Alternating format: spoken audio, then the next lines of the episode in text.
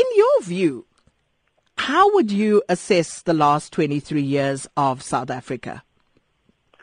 Well, you know, the last twenty-three years has been one where incredible changes um, in the economy uh, and the, you know, extension of rights to people uh, from and, and, and, and, you know, in, uh, you know, we're making sure that the uh, in the state that uh, A N C government uh, started off by talking about transformation, and we have in the process made enormous strides in many areas, but we've now come to a cul-de-sac uh, where two things have uh, come together to to bedevil this Uh, democracy of ours and the transformation process.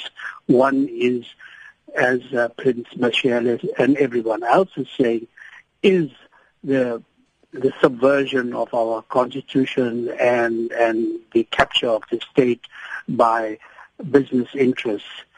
Um, and but at the other end, we have uh, uh, economic crisis. We are part of a world economic system, and we are in the middle of a crisis which we have to uh, make sure that is well handled, uh, and and this is the big problem. The problem is that we don't have at the moment a united government. Government that is united, has a common vision, and and committed to change. It's uh, a government that at the moment and the ruling party totally divided, which makes things much more difficult.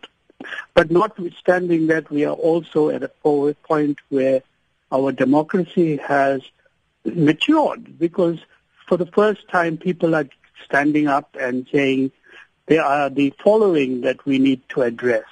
We need to look at making political parties and members of parliament or local leaders accountable to the people.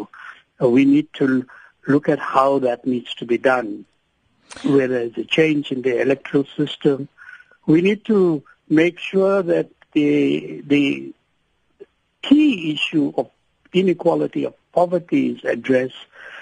And thirdly, and most important, the issue of education.